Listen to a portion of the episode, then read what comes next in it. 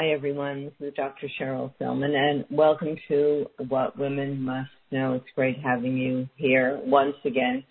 And um, if you've been listening every week, you know that this is a sh- this is a show dedicated to empowering you with truthful information, so you can make the most informed decision possible regarding your health and well-being. And today we have another really important conversation. My guest is Dr. Deane Waldman, and let's talk a little bit about his background and uh, share with you more about Deane. Dr. Deane is Emeritus Professor of Pediatrics, Pathology, and Decision Science at the University of New Mexico, former Chief of Cardiology, um, um, Pediatrics, uh, University of Chicago, former Director, Center for Healthcare Policy at Texas Public Policy Foundation, former Chairman, Ronald McDonald House Charities of New Mexico, and former Director, Director Board of New Mexico Health Insurance Exchange. He is the author of 12 books. Latest is multi-award winning Curing the Cancer in U.S. Healthcare, which is really the topic of our conversation today states care and market-based medicine. So um, be prepared for a really shocking conversation with my guest today because we're talking about curing the cancer in the U.S. healthcare. And um, it's a pleasure to welcome Dr. Deane Waldman to the show. So, Deane, thank you for being here and for the great work you're doing. Um, well, I'm trying. Thank you for having me. Yeah, you're so welcome. I mean, you've been so involved in policy making for healthcare for so long, and I'm sure, you know, you have been an expert and called upon for your expertise in, in the formation of the healthcare policy in the United States. So, your latest book is called "Curing the Cancer in the U.S. Healthcare." In U.S. healthcare, why did you call it "Curing the Cancer"? in U.S. healthcare? Why? What What do you mean there is a cancer in U.S. healthcare for people who don't know? Well, um, uh, it takes a minute to explain that, but it's actually fairly straightforward.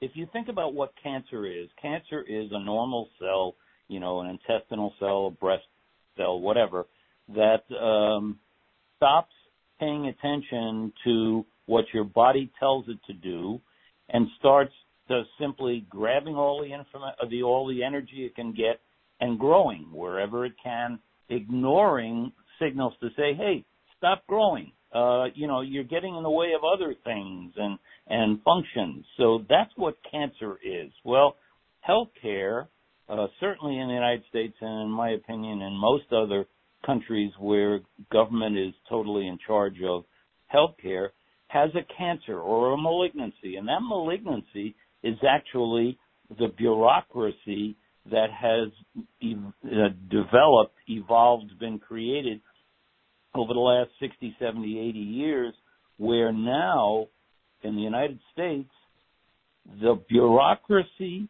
that governs healthcare, regulates it, oversees it, enforces its regulations, advises, and so forth, consumes more than half of all the spending that the, the healthcare system spends on uh, that the government spends on quote healthcare, or should I say that people spend on healthcare. So when you look at these numbers of how much money, 4.3 trillion dollars, the U.S. spent uh, last year on healthcare, two trillion of that didn't go to care. It went to you know, bureaucrats and regulators and compliance officers and managers and consultants and billing and coding and all the people who never see or touch a patient who don't provide care. So my real concern is that healthcare has a malignancy which is diverting money away from care for patients into payments to bureaucrats, basically. So if we only want to talk about money, we also need to talk about the whole issue of medical autonomy and, and people in charge of their own bodies, which uh, certainly in the United States is no longer true. Um, uh, and COVID's the best example. Um, if we only want to talk or start talking about money, that's two trillion dollars that the malignancy has denied the American public care. And so when I look at, at these numbers, I go, you know, people are waiting for months and months to get in and see a doctor. Well, if we had two trillion more dollars to pay nurses and doctors and therapists and uh, uh, physicians assistants, et cetera, et cetera, uh, instead of waiting four months, you could wait four hours. What um what is what what is the average cost for health insurance these days in the United States for a ah, family? Very good, very very good and important question. The fact is, if you look at the data this year, the average American family will spend now. Uh, got to be really careful about how this is interpreted by the people who are listening. The average American family will spend uh, thirty-two thousand sixty-five dollars on health care. Now, people will turn around and say, "No, I didn't spend that amount." Well, actually, you did because what happened is that your employer took um, thirty-two thousand uh, sixty-five. Well, actually, not, it's not true. The employer took twenty-five thousand dollars of compensation you didn't get and sent it to the uh, insurance company. Now, you paid roughly $7,000 in uh, co-pays and uh, deductibles and Uh, things of that sort. So you actually paid out of pocket, the average family, between five and seven thousand dollars for care. But what's happening is the bulk of spending is money that goes from employers to insurance companies. And if you think about it, if you're a healthy family, you might st- sit there and say, well, wait a minute. You telling me that I could have $32,000 to put in an HSA and then let yeah. me uh, uh, shop for my care and uh, pay the doctor and have all these cash only prices, which are a hell of a lot cheaper between 10 and 40 percent of the actual cost. I'll tell you about that in a second. Prove that in a second. Um, gee, uh, uh, is that what you're saying, Waldman? And the answer is yeah. I want the American public to have control of their own money and go shop for care. Now, I'll give you a great example. It's actually in the book. Uh, I think it is. Anyway, I was on the radio uh, maybe two, three years ago, um, and uh, you know, it was uh, one of these call-in shows, and um, uh, a young woman called in and said, um, "I don't actually have a question, Dr. Waldman. I have to tell you my story." Okay. She says, "I'm a veteran, um, and I have severe back problems. I used to be a runner, and I really enjoyed running, and now I can barely get out of bed because I have spine issues." that need surgery. Oh, I'm sorry to hear that, said I. She says, so I went to my VA hospital and they looked at me and they did a bunch of x-rays and they said, yeah, you need neurosurgery. You need a fairly extensive operation on your spine. And, uh, yeah, we can do it. We'll schedule it for about nine months from now. And, uh, the cost is $126,000. But the good news is, um, young lady or, uh, young woman, the good news is that TRICARE, your insurance, your military insurance, will pay for 60% of the cost. Well, wait a minute. Are you telling me I've got to put in $52,000 for this? Well, yeah, hmm. that's the, that, I mean, they only pay 60% and our, our charge is $126,000. So she said, well, I, you know, I can't afford that. Um, so she starts looking around on the, uh, internet and finds uh, a really wonderful guy that you probably should have on your show called Keith Smith. He started a cash only surgical center in Oklahoma and his cash only price for the same operation that she needed was eleven thousand two hundred and fifty dollars. Soup to nuts, wow. what, including what an surgery price. Sorry? Wow. But she was, oh, what an inflated price she was given. Shocking. 126,000 down to 11,000.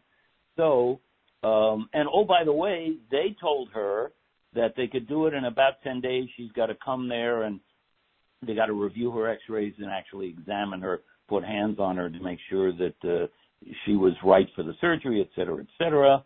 Um, and then she would spend one day in the hospital after surgery and then spend um, another several days in a recovery facility that they had outside the hospital. And then she could go home and they'd follow up with her uh, a, a personal doctor back in wherever she lived. Uh, was actually Albuquerque, um, so which is where I was at the time. And my whole point is that that hundred and twenty-six thousand dollars start with the fact that half of that or more goes to you know the billers and coders in the system and the bureaucrats and the lawyers and the consultants and the uh, legislators and the all the people who never uh, touch a patient. So, um, and by the way, uh, uh, the Oklahoma Surgical Center, which is a cash only, um, by the way, there are now a whole series of cash only surgery centers around the country, four of them here in Texas, uh, with these dramatically reduced prices. And oh, by the way, they'll tell the patient, oh, we've done whatever number, let's say 500 of those surgeries and here are our results. When she asked for the VA to give her their experience, they said, oh, well, we don't keep those records, so yeah, we've done this before and just trust us. Um, and that's not the way you do business and not, not the way you should do business, but that's the way it is. And Deane, so many people make decisions about what whatever jobs they're going to be employed based on the, the ins- health insurance um, offers that are included in their job perks, right? That, yes. That's a major decision for people. Yeah. yeah. Absolutely true. As a matter of fact, I remember uh, quite a while ago, but my uh, brother-in-law, who's older than me, said, well, he kept working. Why? Well, because as long as he was even a part-time employee of the company, he had insurance coverage, and it was um, uh, a very large amount of money that was given to the insurance company in his name. Now, here's what I keep saying. Well, instead of giving the tax advantage of that money to the uh, employer, let the employer give that money, still tax advantage, to the consumer, that is the patient, or for that matter, the healthy public, and let them decide how to spend their care, how uh, spend their money, how much money to give insurance companies, and go to the insurance company and say, well, your uh, um, uh, premiums are too high, and this other guy will give me the same benefits for less. So what are you going to do, uh, insurance uh, company? And suddenly you'll have competition for the consumer's dollars rather than competition for the lowest bid contract they can get with a health plan. And that's what we have now and what we need to get rid of. We need to get the people back in charge of both their money and quite frankly, their bodies. It's one of the things that bothers me beyond Uh, uh, it, it actually makes me crazy to realize that neither I as a physician nor my patient has the ultimate decision of what medical care will be given to the patient. So, how did we go so wrong? How did we get off the rails on having having sovereignty over our own health care uh, choices? yeah, yeah. That, it, it's actually uh, fascinating if you look at the history. I was a history major in college, by the way. If you look at the history, it started actually here in Texas, where uh, a Dallas-based hospital started a prepayment. Before that, there was no prepayment. Before it was about 1962 or 61 or something like that. Um, before that, um, what happened was people had insurance for lost wages. When you got sick, you had insurance that maybe even paid for a little bit of your bill after you paid the vast majority of it, but the insurance was for lost wages. That's basically what uh, quote health insurance was uh, back in the 50s and 40s. In the uh, in the Second World War, um, what happened was uh, there were um, uh, uh, price controls. Uh, so the government said you can't uh, pay people more money um, because we can't afford it and we have to use this money for you know tanks and bombs and whatever and rifles. So uh, P, the employers had to find some way that they could keep their employees, especially in a competitive market with other employers. And what they got legislation passed was, okay, well, we can uh, give a benefit which isn't actually money. So we're still in uh, the price control uh, uh, system, but we can give money to insurance companies for the benefit of the employee, and that way the employee will want to stay in my business, whatever my business is. And so they got legislation passed, and so they, that is the employers, had tax advantage, that is pre uh, pay taxes on the money they didn't give the employees but gave insurance companies and then said, well, here's a benefit for you. You now have health insurance that will prepay whatever benefits uh, you have listed. And that has gone on since 1940, either two or three. I forget which year they passed the legislation.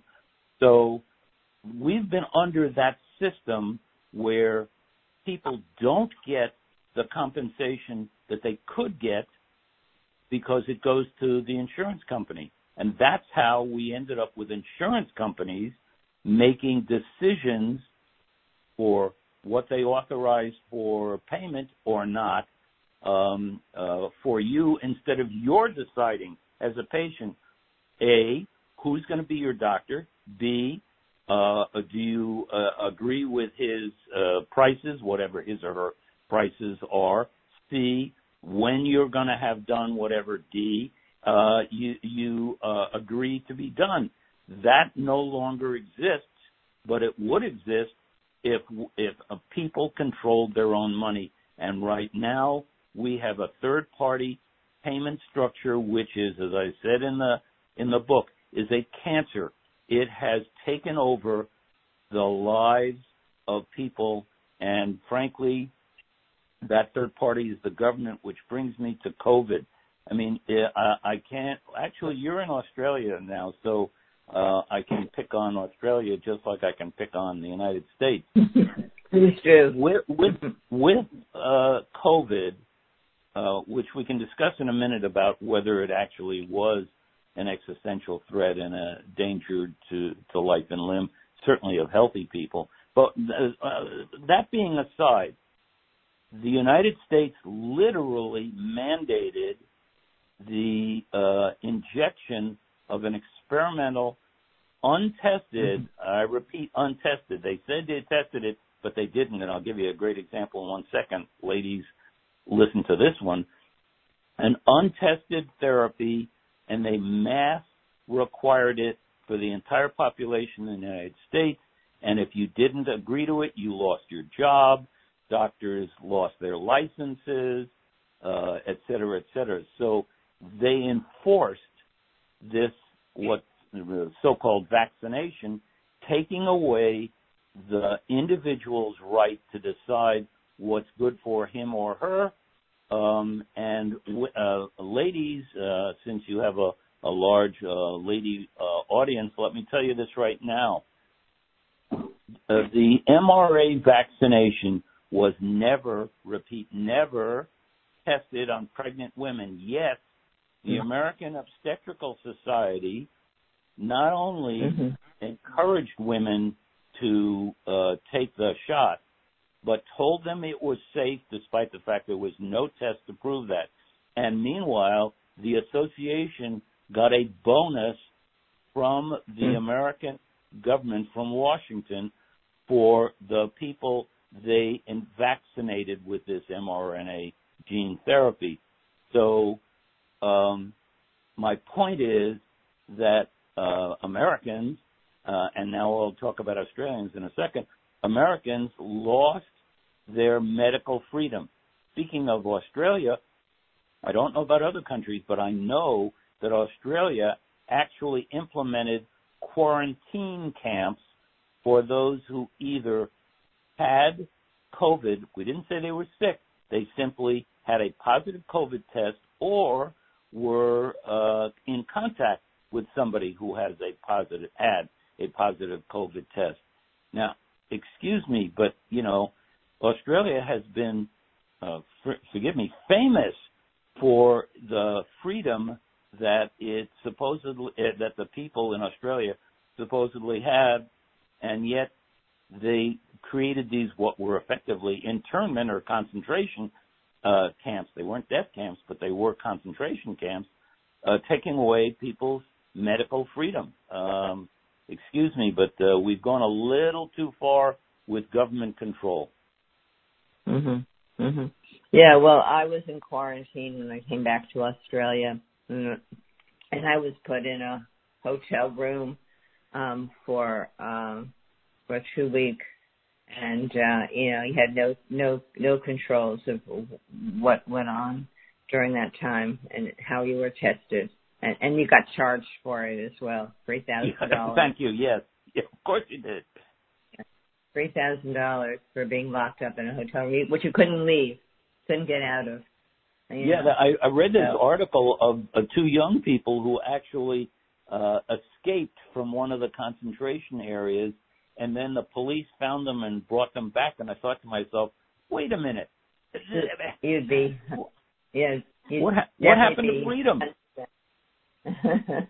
um and um I mean I mean this the the whole COVID situation where treatments were mandated that were unproven and as a result there were dire consequences people died we know that you know so that was that, and doctors were forbidden to do treatments that they wanted to do that would be life saving. And that's an example. That's a terrifying example. They were forbidden. Yep. By that system, right? I mean, so, uh, ivermectin uh, is a great example, but as a matter of fact, uh, I I listened to an interview with Fauci. I can't call him doctor because it makes me crazy because he's never taken care of a patient. So I don't uh, consider him a doctor. Yeah, he's got MD after his name. But anyway, uh, I, I listened to him say um, that um, uh, not only uh, must you take the shot, but then you have to have the boosters. And um, uh, he's the one who actually coined the phrase, although Biden used it repeatedly. He coined the phrase a pandemic of the unvaccinated. And it's like, yeah. wait a minute. I mean, what happened to to medical autonomy? It's a phrase that is in is in the uh, in every uh, law book that basically says uh, you have the right to control your body. Well, then how does the government have the right to control my body? Yet they did that, and and we accepted it, uh, and frankly, so did you, and so did the Brits, and and and um, uh, I don't know why there wasn't a huge uprising saying, "Wait a minute, you know, you're not in control of me. I'm in control of me." Yeah. But well, um, there were uprisings here, but um, he- heavy police uh, presence. Yeah, yeah, exactly. As a matter of fact, Australia, your your um, uh, head, or I think she was the former head of the medical society, whatever the name of it is, tried to um, uh, resist the um, uh, drive to vaccinate everybody and to uh, uh, coerce them and so forth, and lost her job and and was uh, brought up under investigation for this. And it's like, wait a minute, uh, uh, government reg- regulators shouldn't be telling real doctors how they should take care of the pa- uh, their patients. Only the doctor and the patient should be making those decisions. But You know, you I want to so, semi change the subject. I w- re- really wanted to tell you about uh, something uh, you mentioned to me. Uh, I hope you don't mind my saying this. That you uh, had uh, hip surgery. Is that true? Yes, yes, I've had it. I just eight weeks ago I had a total hip replacement. Uh, well, and it went well, and you're healthy. I hope. And I'm I'm doing great. Yeah, I'm doing great. Oh, and uh, I'm, I'm, I'm, I can say I fully recovered. I'm walking and riding my bicycle and going to the gym. No pain, nothing. That yeah. that's just that's just you know makes me smile. Well, I will tell you a little opposite story, um, and that is I had uh, they're both deceased now because I'm old. Uh, I had two but mothers. Uh, one Deane, Deane, Deane, can yes. I just interject? Um, sure. The fact the fact that I made such a, a an impressive recovery was due to the fact that I worked with holistic solutions and nutrition and alternative approaches to healing that were profound in being able to regenerate the the body's healing potential. Hey, you you don't so that have was to my choice. Try and, right. You don't have to try and convince me. I I will uh, to to add to that. I will tell you that it was standard of practice uh, when I was in medical school, anyway, which admittedly was back in the dark ages, but it was standard of practice for somebody after a hip replacement to stay in bed immobile for six weeks. Okay? Hmm. Well, that is absolute malpractice with the uh-huh. current data that we have. My point is that uh, a lot of things that we think are good medicine um, mm-hmm. are in fact bad for the patients, and we need to, we doctors, need to pay more attention to what the patients say they need and their bodies need and they want mm-hmm. rather than saying, well, you have to take this medicine for your blood pressure. Well, instead, let's discuss why your blood pressure is so high and maybe we can ad- address uh, your anxiety or uh, your issues at work or whatever, so that your blood pressure. Oh, by the way, you know you uh, you want diet pills. Well, excuse me. Uh, if you have morbid obesity, um, maybe you should reconsider your diet uh, and start eating healthy and eating less and so forth to take responsibility for yourself. But instead, we just put, we doctors, just push, you know, uh, belly surgery and uh, uh, medicines that are actually dangerous for you and uh, make you crazy and raise your blood pressure, just what a, an obese person doesn't need. Um, um, so yeah, I'm all for, um, uh, for want of a better term, tried and true medicine, including stuff that has been around for in the in the sort of uh, uh, alternate medicine literature for uh, hundreds of years. Mhm. Mhm. Mhm. I mean, you talk to yeah. Japanese people, and they'll tell you, "Oh, well, we have a I don't know what there's a, name for it, but basically, it's a pharmacist doctor who has all sorts of herbs and teas and things of that nature, uh, salves the, that actually help people, and you don't need to take some expensive um, and uh, medicine that has side effects. So um, I'm all for it. I'm I'm with you there. And um, can I just say one of the most um, terrifying things that I read in your book was the um, what was how Medic the Medicare is becoming bankrupt and it may not be functioning in the next couple of years, which is which is really terrifying thought that you won't have the access to services through Medicare. So, um, uh, how, how do we prepare for that? Do we need to prepare for that that eventuality? For all, all well, the answer is, cl- is clearly yes.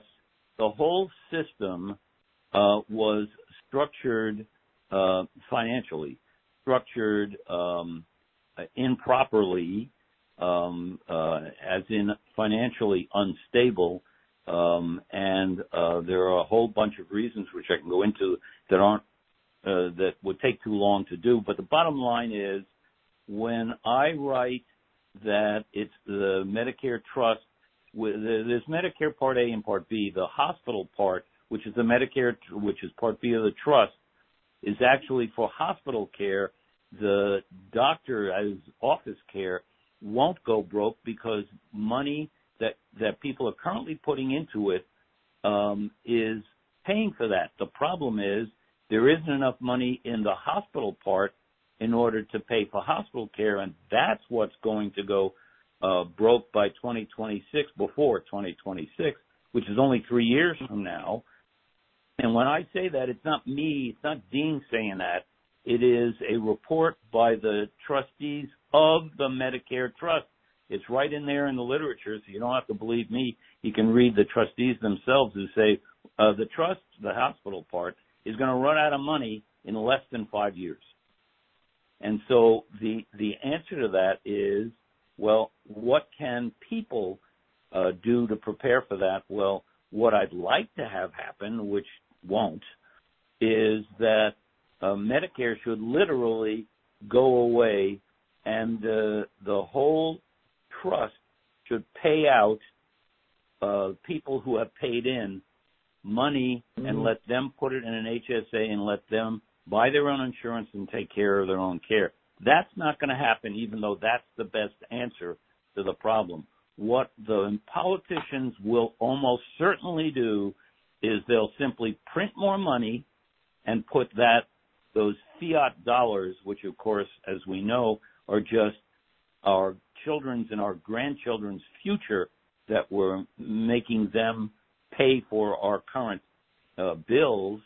They're just going to print more money, put that money into the trust, and say, "Oh well, the trust is now solvent." When in point of fact, all they've done is put off the date of insolvency at the cost yeah. of more and more uh, debt. I mean, the debt is now the national debt in this country is now 32 or 33 trillion dollars. Now, to give you a perspective, the entire GDP for every nation on earth, if you combine it all for the entire planet, the uh, GDP of 183 or 184 nations is around 90 trillion dollars. We in this country are in debt for more than a third of the GDP of planet Earth.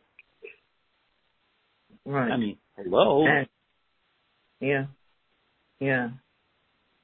So uh, yeah. I, I wish I could tell you that there's a way for the individual for the to prepare for this.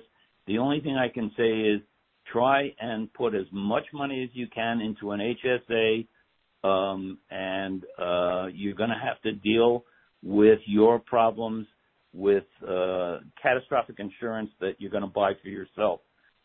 Um, and, and Deane, can we can we can, can we let people know where the health savings account is?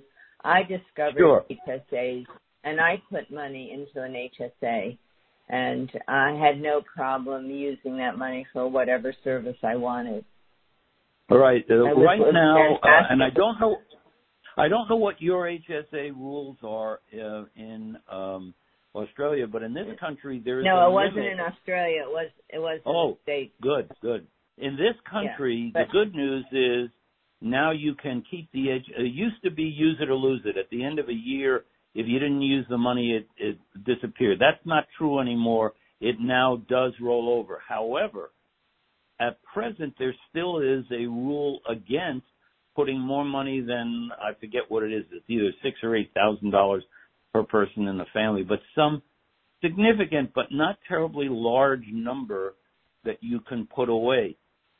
When you put that money into uh, the HSA, uh, which you can do tax free, when you put that into the HSA, you have to use it for medical expenses, but you can use it for whatever medical expense you want or need, whether it's uh, your kid's, God forbid, pneumonia or vaccinations or your hernia repair or whatever you like, you can use it for that. And and you can go shop for a cash only or a concierge or whatever you like doctor, um, and those are much cheaper and to, be blunt, much better than uh, the insurance driven uh, um, system that I lived in for almost 50 years. Uh, I think that uh, the whole uh, direct pay, concierge, call it whatever you like, uh, system is the way to go for uh, um, primary care. Um, mm-hmm. uh, uh, and so, if you have an HSA of say uh, for a family of ten or fifteen thousand dollars, um, you can afford easily to pay the what is it fifty dollars a month for a, a child and as much as seventy five to a hundred for a person. We'll do the math. That's like a couple of thousand dollars a year for your medical care through a direct pay doctor, and that's what I recommend people do. It, was an amazing discovery when I encountered, and if people want to know where how to find an HSA, you just start searching. So many companies have HSAs, and it is yes. a deduction, isn't it? Tax deduction, the money you put in there, and it's like a credit card. You can just use it to pay whatever service yep. you want. It's done on my you are, debit you, card. You're you're absolutely right. It is clearly uh, what everybody should be doing, um, and it it's uh, uh, distressing to me that so few people know about it and know that they can take at least some control over their uh, lives, their decisions, and their own money. Yes, it won't cover, God forbid, you're an automobile accident or uh, your father has a heart attack, or God forbid you do. Um, um, but even, you know, uh, the um, hip surgery, good example. The hip surgery um, is around ninety to a hundred thousand dollars in a university hospital with insurance and all the rest of this stuff. Okay, uh, Keith uh, um, uh, Smith's uh, system it depends on uh, a bunch of things, but between fifteen and twenty thousand dollars for uh, a hip replacement. Okay, well, if you've got you know fifteen or twenty thousand dollars especially if you've been putting money away for a couple of years, you easily can have twenty, thirty thousand dollars in your HSA. You go pay for your hip replacement instead of having an insurance with a huge deductible, and then after that they're going to raise your premiums because your risk went up. Um, yeah. Uh, it's just like an automobile accident. You have an automobile accident, they cover the cost of whatever happens, God forbid, medical, but certainly your car and then your premiums go up. Well, the same thing happens if you uh, uh need a hip replacement or you need uh, heart surgery or whatever. Your premiums go up. So, um, hello, use the HSA.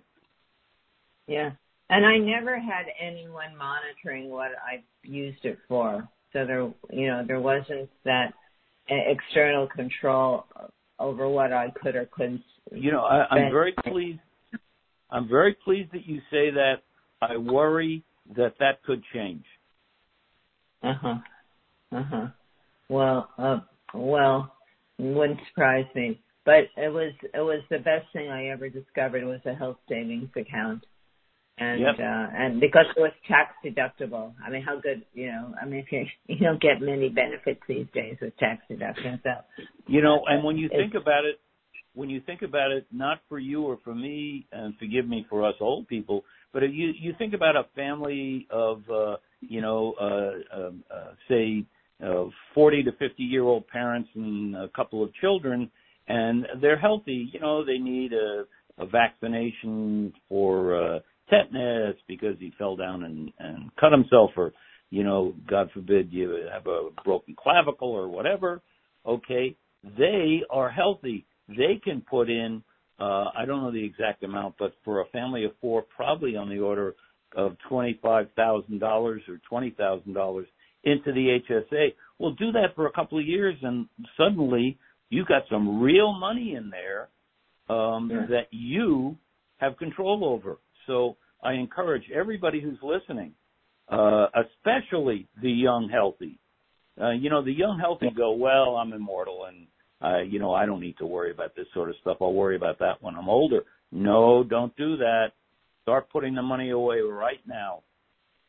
Yeah. Yeah, I think it's always a shock. I'm sure if we had open minds, some people would be calling in and telling us their horror stories of what they, how they, how their insurance, health insurance controlled what they could do and couldn't do, and you know, and prevented them from moving forward with appropriate procedures.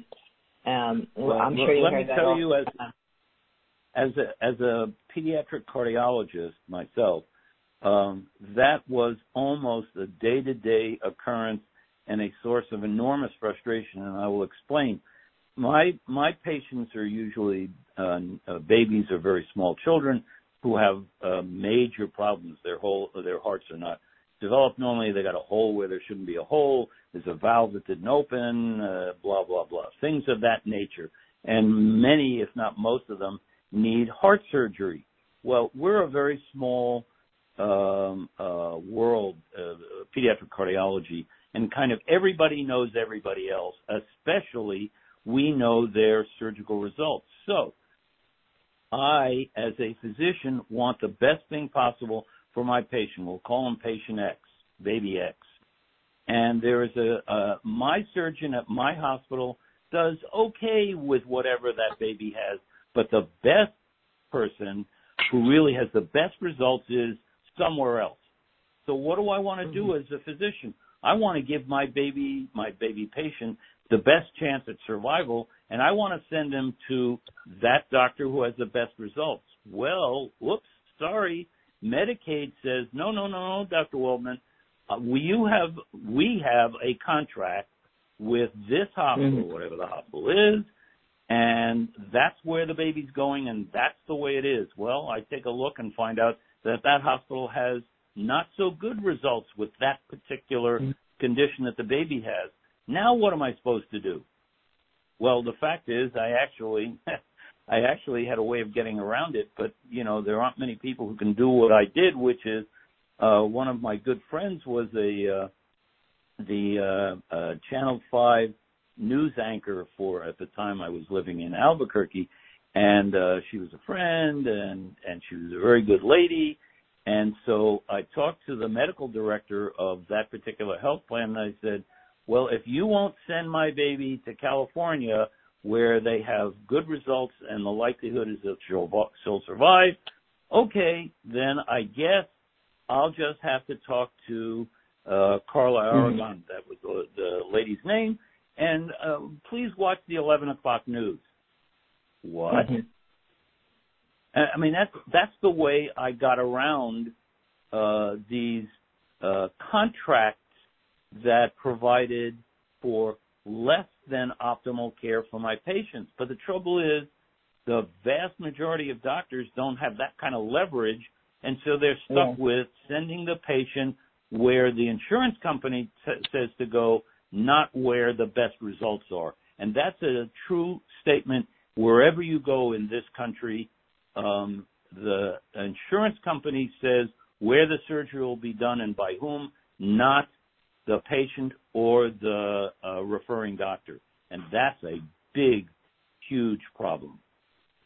What about Medicaid? What what about health care for people who don't have money, can't can't afford? I had a guest on recently who lives in San Francisco, and he wrote a book from his time working with homeless people, and the stories in that book are just heartbreaking, right? And oh, I, no, I'm sure he's a right. B reporting the facts as they occurred. C, I can tell you that that story I just told about the babies was Medicaid, and and most of my professional career, my babies, because you know children are covered by Medicaid or CHIP, and most of my patients were young people who uh, uh, didn't have insurance, et cetera, et cetera, and they had government insurance. So what about Medicaid? Well, Medicaid pays so poorly that, depending on the state, between 35 and 55 percent of the pay of the physicians in that state simply cannot afford to take Medicaid patients, so they don't. So what happens to these people who sign up? Oh, uh, uh, Obamacare massively increased the number of people in Medicaid with Medicaid insurance, but actually reduced payments to physicians. So even fewer uh, physicians could afford to take Medicaid patients. So what happened? It's what I call the seesaw effect. More patients had insurance and the access to care went down. Mm-hmm. What happens right now is that Medicaid patients wait for months if they can even have a doctor at all. They wait way too long before they can get in to see the doctor. And that's just uh, unconscionable. What needs mm-hmm. to be mm-hmm. done is we, we now uh, you mentioned my book. Uh, as I have said, the solution to the whole damn problem of of healthcare is to put uh, the control of money and the decision making for uh, medical care in the hands of patients rather than the government. Having said that, most people will turn around and say, "Well, yeah, okay, so the middle class and certainly uh, wealthy people can afford." to put money into an HSA and and uh, then shop for their care and all these kinds of good things you say, Waldman, but what about the people who are poor? The fact is, instead of having a government that is Washington, one size fits all system that refuses, by the way, any personal responsibility. You can't have uh, um, a, a work requirements for people in Medicaid uh, the government of Washington doesn't allow it. If you read the book, you'll see that there are actually a couple of different ways that states, repeat, states can decide how they can structure a safety net for poor uh, people, for people with very uh, expensive um, uh, care, uh, kidney dialysis. Current charge for mm-hmm. kidney dialysis is over ten thousand dollars a month. Well, mm-hmm. and ain't a lot of people who can afford uh, one hundred and twenty thousand dollars a year just to stay alive. So the state can create, and I, I have financial models in a, in the book to show that this will actually work. The state can create safety nets for poor people and very, very high risk medically vulnerable people um, at a much reduced cost compared to what Medicaid is now consuming. Medicaid, just so you understand this, so people understand this, Medicaid is the number one expense in every, repeat, every state budget in the United States. I don't care what mm-hmm. state you are in, uh, education is usually number two, and Medicaid is always number one. They spend more money, California, Texas, New York, Connecticut, I don't care, um, they spend more money because they have to by federal law. They spend more money on Medicaid than on anything else. So you, you so so you get get covered by Medicaid, but you get uh, you, you get compromised services as a result. You get very delayed services. Um, there's this story in the on the internet which you know you want to be depressed. I'm sorry to bring this up, but of a of a child who was actually in Maryland, a place called uh, King George County in Maryland, who uh, simply had a toothache, but there was no uh, no one in the area who a pediatric dentist who would accept uh, Medicaid rates. So the kid never got care. His uh, tooth uh, decay turned into an abscess. The abscess then spread to his brain. He then had a brain abscess and got admitted emergently to the hospital because of seizures, and he ended up having brain surgery and dying about six, seven months later, uh, all because no one would mm-hmm. uh, accept the low Medicaid reimbursement schedule. And so that story is not unique. Unfortunately, there are lots. There, there was a report, another thing uh, that's actually referenced in the book. Um, Nic Horton showed a, a study of 78, uh, 757, uh, sorry, 757 people in Illinois who were on Medicaid who died waiting in line for technically possible care that just never, uh, uh, um, they never got because they're waiting mm. forever. What's known as death by queue.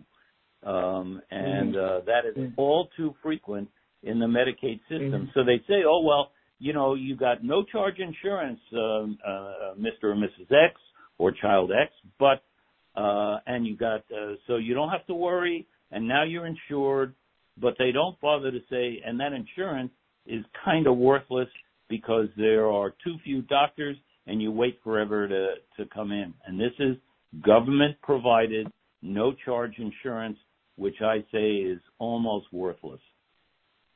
Gene, I have to ask you this question. What happened um, to philanthropic uh, um, Oh, um, opportunities from doctors Yes. who are there serving? I mean, what happened to that whole value system? Uh, again, funny, funny you should ask that. I got into big trouble at the University of Chicago. I come from a medical family. You, uh, you know this from background. Um, basically, everybody in my family for the last four generations have been doctors. So I grew up in in this um, uh, world of what's known as professional courtesy, which means that if a doctor or especially a nurse comes into your office you either charge them minimally or you don't charge them at all for whatever it is they need. So I was at the University of Chicago. I'd only been there like six months or a year. And one of the nurses who I uh, knew not that well, but I ran across her a couple of times, brought her child in. Uh, the child had a heart murmur, and and I listened to him, and I said, well, you know, I don't think it's much of anything, but we should probably get an echo and just make sure that uh, uh, the hole that I think is there is really a tiny one. So we did the echo, which by the way is an expensive test, over two thousand dollars for an echo cardiogram, and um, turns out it was a little tiny hole. It was not a big deal, but it did cause some noise. So that's what the murmur was. And I said, don't worry about this. He doesn't need surgery. He doesn't need medicine, whatever, and so forth. And she's walking out the door. Well, she's ready to walk out the door. And I'm signing the billing form. Um, and I sign professional courtesy on the billing form, which, and then I uh, said professional courtesy, comma, no charge. Okay. Cause I didn't want to charge her. Okay. Mhm. Oh, maybe a day or two later, I get a call from the chief financial officer of the University of Chicago, basically taking me to task, saying, "You can't do that." Mhm. What do you mean? Not can't do allowed here. Not allowed. It's against the rules. We have to charge everybody equally. That's federal law. You can't give professional courtesy. And I'm telling you, uh, I kind of lost it in that meeting. And he came back with, hey, uh, if you want to close the hospital because we'll be out of compliance with federal laws, uh, we're going to have to uh, terminate you because we can't afford that. Now what am I supposed to do? Um, so yeah, professional courtesy, phil- philanthropy, uh, cat, uh, Catholic Care Systems. That actually has a different name. Used to back in the uh, 1800s and uh, well, not so much 1800s, but certainly the 1900s, um, provided a lot of medical care for indigent uh, people, and they were. Uh, I'm going to tell you, they were great. They didn't take care of just Catholics. They took care of anybody who really needed their care. It was uh, a truly wonderful system. And basically, as the government programs came to pass, namely Medicare and Medicaid, 1965, uh, much of, not all, but much of that charitable medical care went away.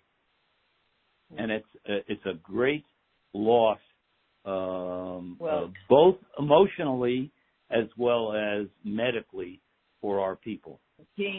Jean, uh, one quick question: Where, what state is the best state that you are aware of to get good health care? Is there one? I wish I could say there is. Uh, I got to say things are better here in Texas than in the other places I have been. Specifically, California is a disaster. Uh, the East Coast, you know, where I went to school in Boston and and uh, New Haven and uh, Northeast. If you're wealthy, great, wonderful. If you're not, Mm-hmm. that's a big, big problem. Mhm. Mhm. Mhm.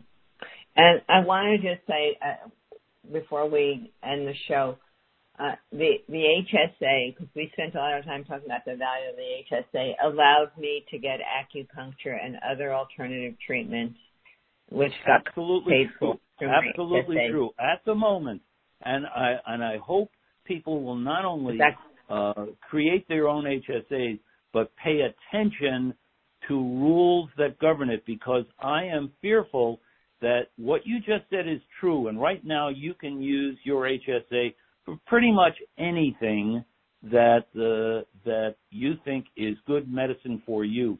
But I can easily see a change where the IRS will suddenly start saying oh well no wait a minute no wait a minute that that uh, that naturopathic uh, medicine that you say. I take uh, Texas Clear. Texas Clear is a, um, medicine that really works to reduce allergic rhinitis and, and teary eyes here in Texas and uh, other places uh, in different um, uh, agricultural zones have their own uh, uh, uh, um, homeopathic anti-allergy meds. They actually work and they work pretty damn well. Well, I can easily see, I can pay for it out of the HSA.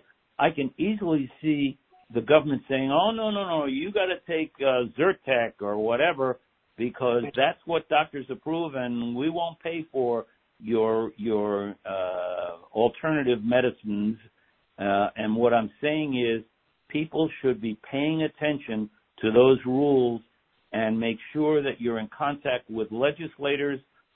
If they change those rules or talk about changing those rules, stand up and say, no, we don't want the government to tell us how to spend our HSA money. We should decide that.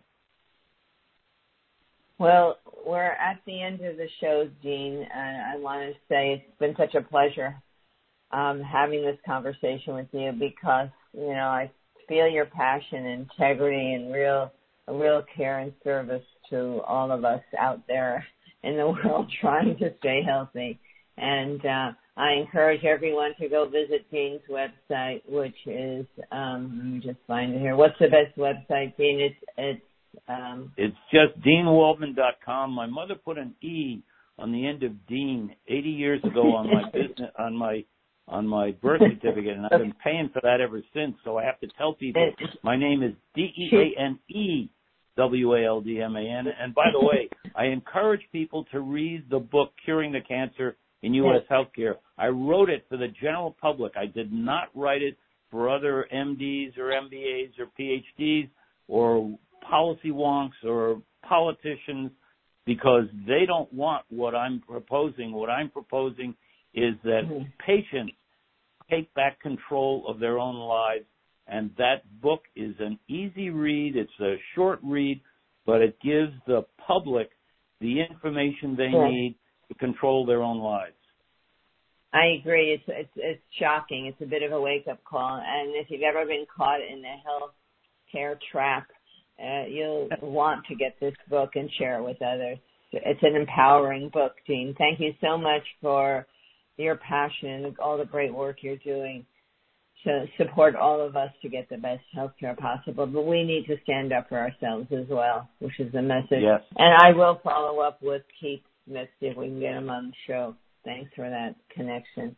And to all of you listening, thanks again for joining me here on What Women Must Know. This is Dr. Sherrill Sellman. We've been having this great conversation with Dr. Deane Waldman. And uh, pick up a copy of Curing the Cancer in the U.S. Healthcare System. Until next time, um, uh, always honor the wisdom of your feminine self. Bye for now.